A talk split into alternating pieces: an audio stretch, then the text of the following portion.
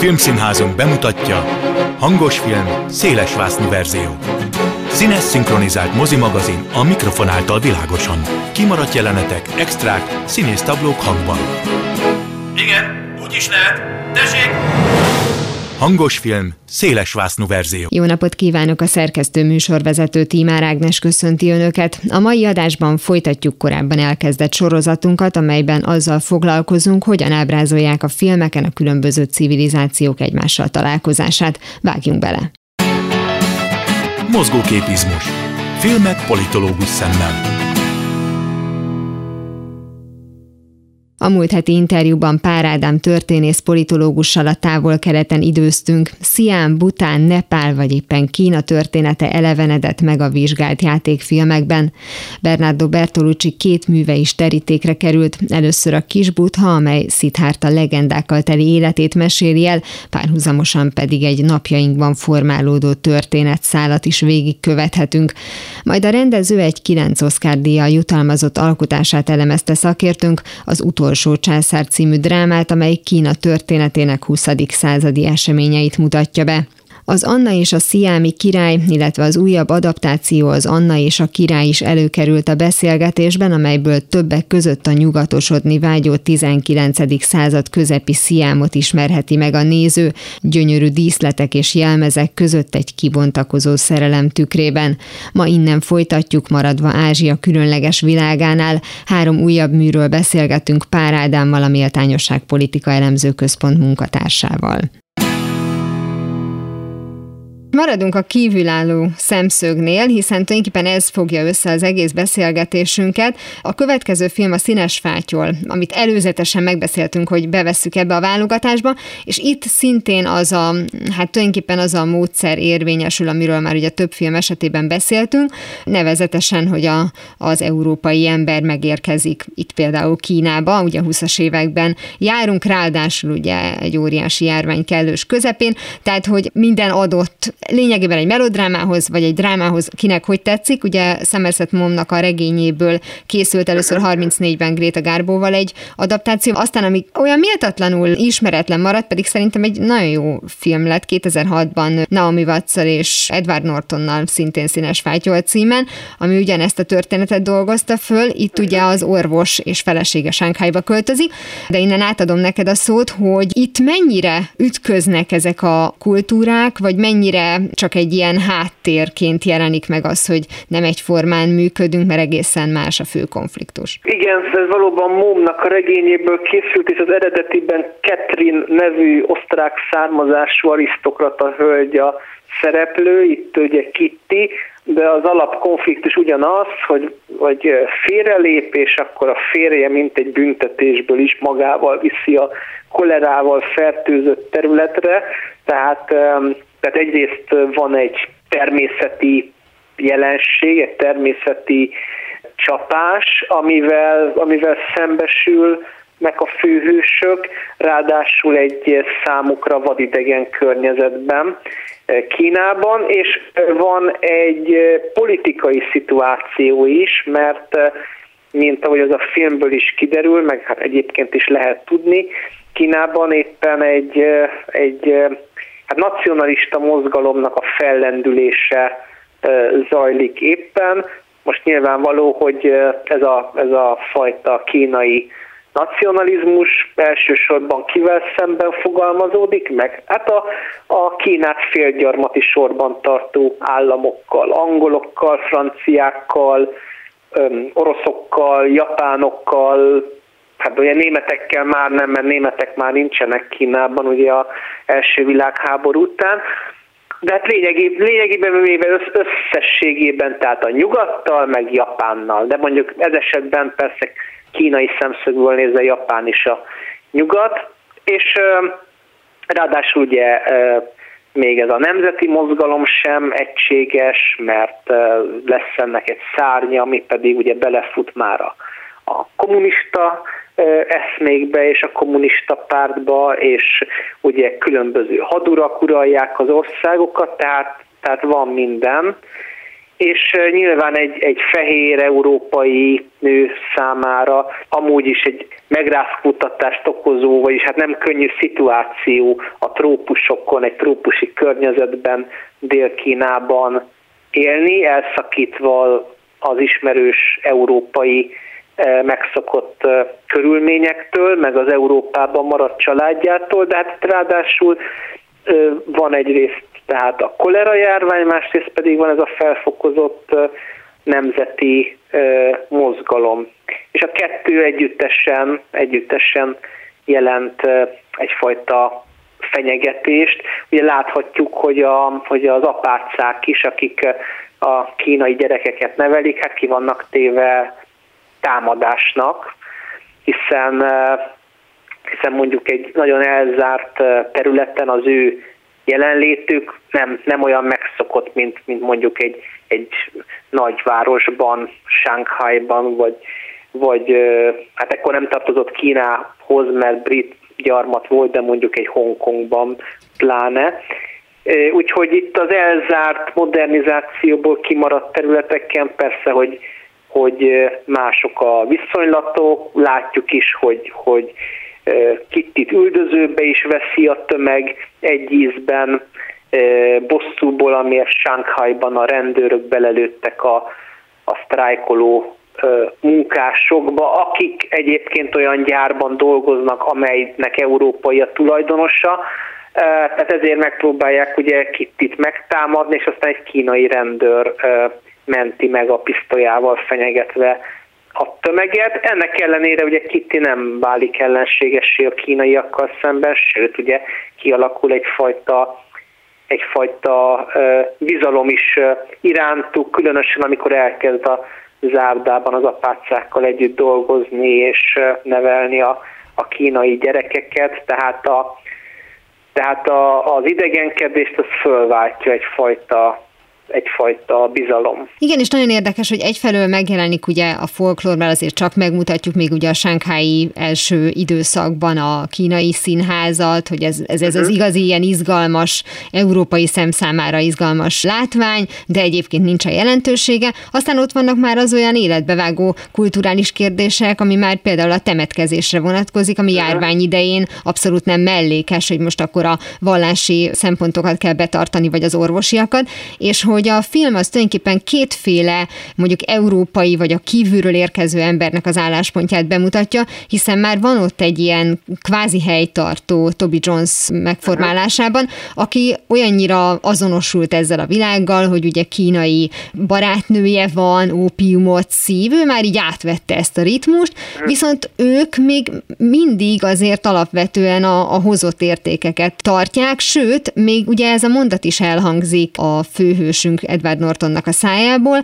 amikor nagyon dicséri az apácákat Naomi Wattsnak a, a karaktere, hogy miért te azt gondolod, hogy szívjóságból etetik, meg látják el azokat a gyerekeket? Hát nem, ez egy ilyen árukapcsolás, hogy akkor viszont meg is térítik őket, mert ők kis katolikusokat akarnak csinálni. Tehát, hogy ő benne meg van egy ilyen itt vagyok, segítek, mert orvos vagyok, valamilyen módon nyilván együttműködöm, de nyitott szemmel, és még akár a francia apácáktól is távolságot tartva. Így van, így van. És hát ugye egy angol ember, tehát mondjuk a, a benne van kicsit az a francia apácáktól való távolságtartásban, ugye, ugye ez is, tehát a, a európaiak saját viszonyaikat is exportálták Ázsiába. De igen, egyébként abban is nagyon egyetértek, hogy, hogy aki már ugye ott él az adott területen, az kicsivel jobban átérzi a helyieknek a, a sajátos szempontjait, és hát jobban látja egyrészt a helyi sajátosságokat is, másodszor pedig már sok tekintetben kritikus a kívülről érkezettekkel szemben. Igen, az is fura egyébként, hogy a korábbi filmek, amelyekről a korábbi adásokban beszéltünk, legyen mondjuk akár a farkasokkal táncoló, vagy a nő, aki előttünk járt, hogyha mondjuk az amerikai őslakosokat ábrázolták, akkor mindig valami bölcs tudás társult ahhoz a közösséghez, akik a saját érdekeiket figyelembe véve élnek, a természettel nagy egyetértésben, de itt nem azt a fajta hm, helyi ellenállást látjuk, amit a, az amerikai őslakosok esetében, hanem itt inkább a tudatlanságra helyezik a hangsúlyt, és itt nem is történik egy változás, tehát hogy még akkor is, hogyha itt a, a rendőrség szintjén van valamiféle kényszerűségből való együttműködés, egyetlen olyan kínai karakter sincsen, aki, hát talán mondjuk az orvos asszisztense, de, de valójában nem mutatja azt, hogy a hely valamennyire akarna az érkezőhöz idomulni, pedig ebben a helyzetben ők segítségként jöttek, nem csak úgy, hogy na, nézzünk körül, mert ilyet még nem láttunk. Sőt, el is mondják, mondja is az orvos, hogy a helyi rendőrkapitány nem szereti a külföldieket, mm. úgyhogy ilyen, ilyen tekintetben nem számíthatnak a hatóságnak a, a segítségére. Jó, persze, hogy kapnak egy közrendőrt, aki, aki aztán megvédi Kittit a, a tömegtől, tehát jól kezeli azt a helyzetet de egyébként más tekintetben nincsen segítségük, és ugye valóban ez két embernek, tehát egy házas párnak nyilván a magánéleti nehézségeiről, dilemmáiról szól, tehát Kína az a tágabb, tágabb környezet, de alapvetően ugye nem csak a nyugat meg a kelet között folyik a harc, hanem hát a két ember között is, úgyhogy ebben az értelemben ez a film az eddigiekhez képest jobban fókuszál a magánéleti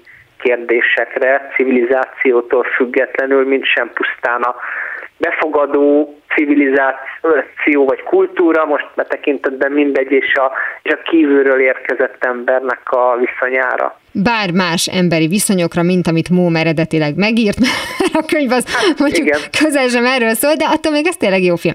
Említés szinten azért szeretnék a nagyfalra kitérni, az, hogy szeretnék, az így erős túlzás, mert ez egy ré, rémes, szerintem ez egy rémesen rossz film, de hogy azért akartam ezt behozni ide, az egyébként minőségi alkotások közé, tehát hogy elnézést kérek azért, mert behoztam ezek közé, mert azon törtem a fejem, hogy ez egy 2016-os, hát ilyen misztikus, legendán alapuló, de alapvetően butuska akciófilm, nagyon színes, nagyon látványos akar lenni, de inkább nekem a viccesbe fordul Matt Damonnal a, a főszerepben, hogy egyébként miért nem készült játékfilm, vagy, vagy csak az én, én tudásomból hiányzik ez, a nagy falról, akár az építéséről, vagy bármi, ami ehhez kapcsolódik, mert még itt is hiába a nagy fal a címe, és tudjuk, hogy azért készült, mert a kínai piacra is akartak gyártani az amerikaiak filmet, valójában akárhol játszódhatna ez a, ez a történet. Nem vagyok benne biztos, hogy, hogy nem készült, mert ugye volt egy film, a Császár és a Gyilkos című, amelyik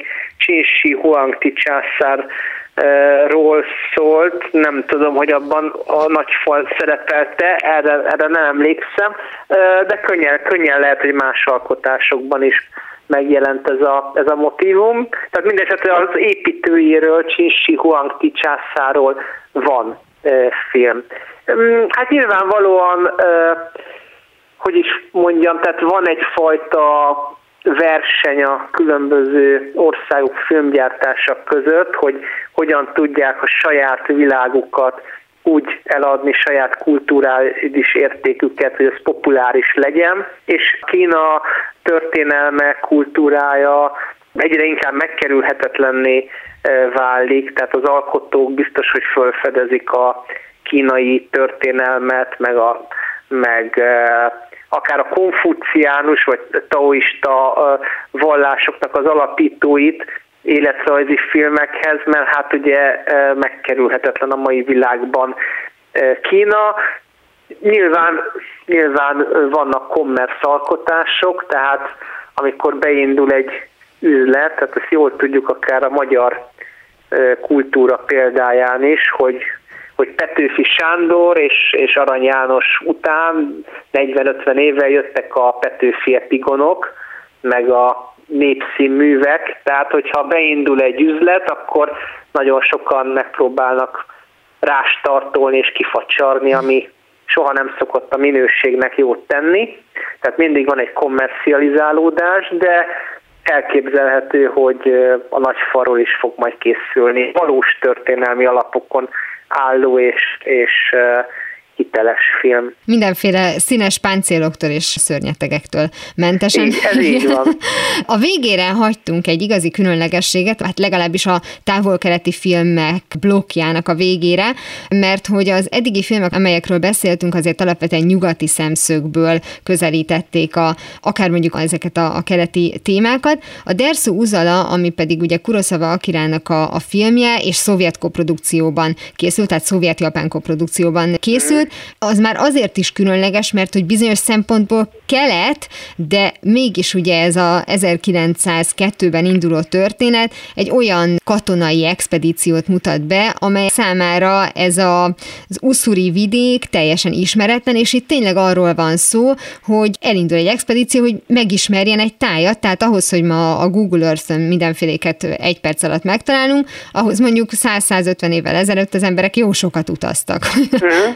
Igen, és hát mondjuk meg, hogy Arszenyev kapitány volt ennek az expedíciónak a vezetője, aki megírta a visszaemlékezését, hát több, több könyvet írt a kalandjairól.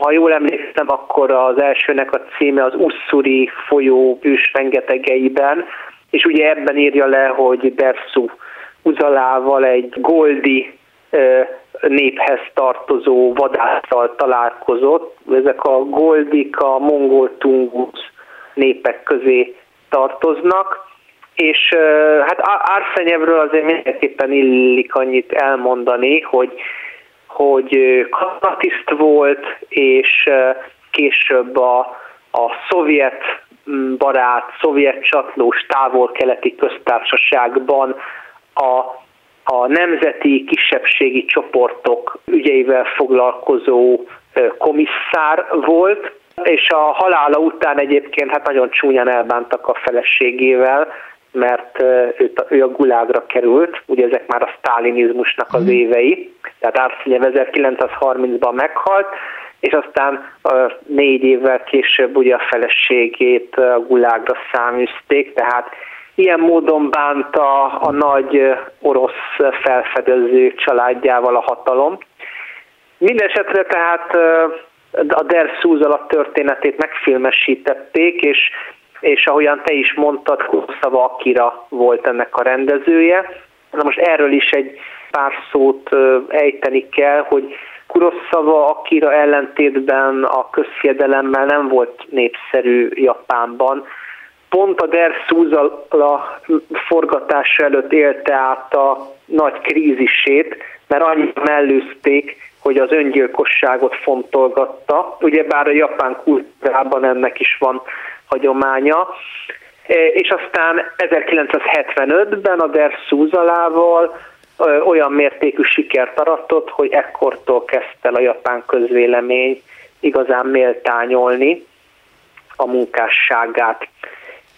Most nyilván hozzá tartozik ehhez az is, hogy ellentétben a korábbi filmjeivel, amelyek japán központúak, és a japán történelmet mutatták be, de a, mindig a kisember szempontjából.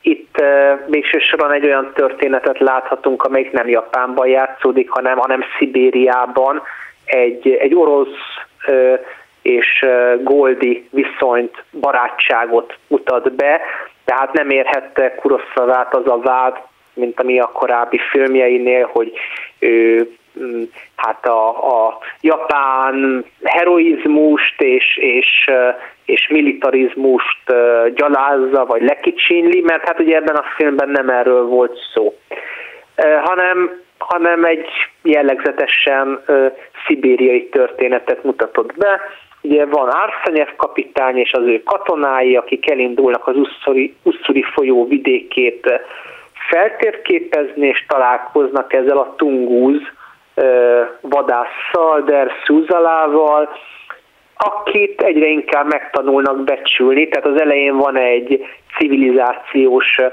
felsőbbség tudat Arszenyev, és különösen az ő katonái részéről, de Der Szúzala a maga csendes, rezignált szibériai bölcsességével és a természet ismeretével lassan kivívja a tiszteletet, ugye az ő segítségével élik túl például a, a szélvihart a puszta közepén, és egyébként az operatőr munkáját is méltassuk, mert nagyon szép jelenetek vannak ebben a filmben, tehát tehát tényleg, aki igazán szép természeti képeket akar látni, annak is érdemes megnéznie. Például Árfenyev és Derszúzala figyelik az eget, és az egyik oldalon látható már a, a lemenő nap, a másik oldalon pedig a, a hold és a csillagok,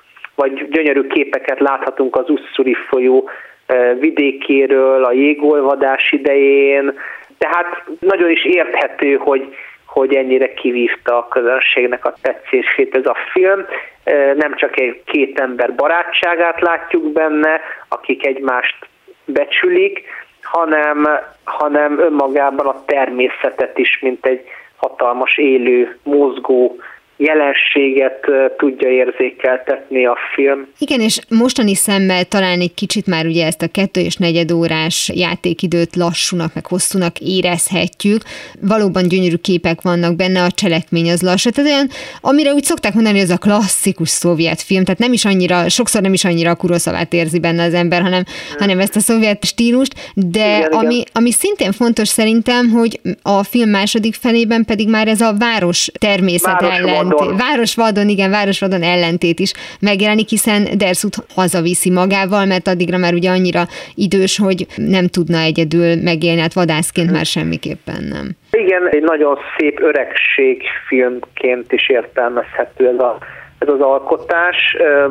Tehát ebben a filmes sorozatban beszéltünk egyszer a öregséget, öregedésben mutató filmekről. Tulajdonképpen a Der Szúzalát akár ott is bemutathattuk volna, mert mert nagyon szépen bemutatja azt, hogy, hogy Derszú Uzala egyre kevésbé tud már vadászni, és igen, akkor Árszenyevnek megesik rajta a szíve, és ugye egy ilyen tipikus 19. század végi nagy, na, hát nem nagyvárosi, mondjuk kisvárosi, de orosz értelmiségi, nyugati mentalitással gondolja, hogy jó lesz majd neki a, a városban, a négy fal között, holott hát elmondja Derszú a legelején a tábortűz mellett, hogy ő nem tudna, nem tudna házban lakni, mert az ő számára ugye a vadona a ház. És aztán nem, nem sokkal később meg is hal, tehát ilyen módon utalnak a filmben arra, hogy ez a vadon élő embernek a bölcsessége, e, természet szeretete, az így, az így szépen lassan, szépen lassan a civilizációnak a e, malomkövei közé kerül és, és fölörlődik. És ez csak ilyen mellékes információként mondom, mert én is aztán utána olvastam, miután a filmet megnéztem, hogy ugye a kapitányt játszó főszereplő Yuri Szolomin később kultuszminiszter lett Oroszországban. Egyébként meg ez az igazi színház csináló, meg a, a színészet minden aspektusát kipróbáló és művelő művész. És egyébként a Derszú Uzalát játszó színész is egy nagyon különleges figura, tehát hogy már csak azért is érdemes szerintem megnézni, mert ilyen arcokat azért nem nagyon lát az ember, főleg mostani hát, nyugati filmekben. Mondhatni, hogy követte Arszegyevnek a példáját, mert ugye ő is politikus lett valamilyen szinten, ha, ha nem is kultuszminiszter, de a, a kisebbségi csoportoknak a, a komisszárja, ami hát tulajdonképpen a kontextusban majdnem olyan volt, mint egy kultusz miniszterség.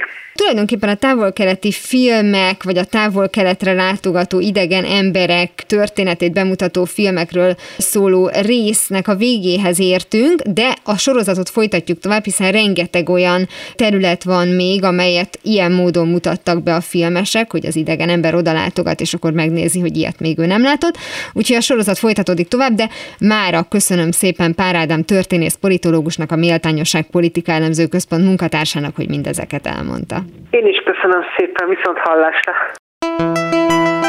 Timecode. Ma történt, csak régen. Az európai szem számára ismeretlen világok bemutatását nem egyszer a komolyabb alkotások mellett a könnyed műfaj is kiindulási pontjának tekinti. 1985-ben ezen a napon került a mozikba a Nílus Gyöngye című romantikus komédia, amelyben Kathleen Turner és Michael Douglas másodszorra alkottak egy párt a Smaragd románca nagy sikere után. Talán nem véletlenül szintén december 4-én, bár négy évvel később mutatták be a trilógia záró darabját, a Rózsák háborúja című szatírát. Utóbbi minden tekintetben szomorúbra sikerült, mint az előzmények, és nem csak azért, mert a nézők megszerette páros tagjai, még ha itt más karakterekként is jelentek meg, szerelmének csúf végnapjaiból próbáltak viccet csinálni az alkotók, hanem azért is, mert azon túl, hogy igazán vicces sem lett, még el is rontotta az egész sorozat ízét. A korábbi két film sikerét nem csak a remek szereplőválasztásnak és a kedves történetnek köszönheti, hanem részben annak is, hogy idegen világban csetlenek botlanak hőseink. A Robert Zemeckis rendezte a Smaragd románcában Kolumbiába utazhattak a nézők a történetet követve, és bár korán sem volt célja a készítőknek valamiféle kulturális ismeretterjesztés, a hely hangulatából mindenképpen kaptunk némi ízelítőt. Az egy évvel később bemutatott a Nílus gyöngye már nem szólt akkor, akkorát, de még mindig a szórakoztató kategóriába tartozott. Ebben a történetben Turner és Douglas karakterei az arab kultúrának egy hollywoodizált változatát hozták el a mozikba. Kicsit merészebbet vállaltak az alkotók ebben a filmben, főleg a 80-as évek közepén, hiszen a vallási motívum mellett az államformával kapcsolatos kritikával is éltek. Persze csak olyan felületesen, hogy igazán fel se tűnjön a nézőnek. Ráadásul kapva az alkalmon, hogy végül is Afrikában járunk, még egy természet természeti nép, hogy úgy mondjam átlagos szombatestéjét is bemutatták. No, az is megmaradt a történetben csupán humorforrásként. Douglas figurája nem tud elkerülni egy párbajt, mivel a helyiek abbéli érdeklődésére, mi szerint házasok-e hőseink, Douglas az együtt járunk kapcsolati státusz jelöli meg, amelyet nem tekint elegendőnek a törzs egyik tagja. A hangsúlya, mint a smaragd románcában, úgy a folytatásban is a szerelmi szálon volt, és biztonságosan tartották magukat ahhoz az alapvetéshez a készítők, melyet már az első részben is megfogalmaztak, miszerint ez csupán egy könnyed, ártalmatlan történet, pont olyan, amilyeneket a Turner megformálta írónővet papírra. Egyetlen célja a szórakoztatás, így aztán sok esetleges kritikától mentesíti magát a vígjáték. Ez volt már a hangos film széles vásznú verzió, legközelebb ismét szombaton délután fél kettőtől várom önöket. Természetesen a korábbi adásokat, ahogy a mait is hamarosan megtalálják archívumunkban, valamint podcastként. Kövessenek minket a Facebookon, és ha még nem tették, iratkozzanak fel YouTube csatornánkra. Köszönöm a figyelmüket, a szerkesztő műsorvezetőt, Tímár Ágnest hallották. Viszont hallásra! Hangos film, széles vásznú verzió.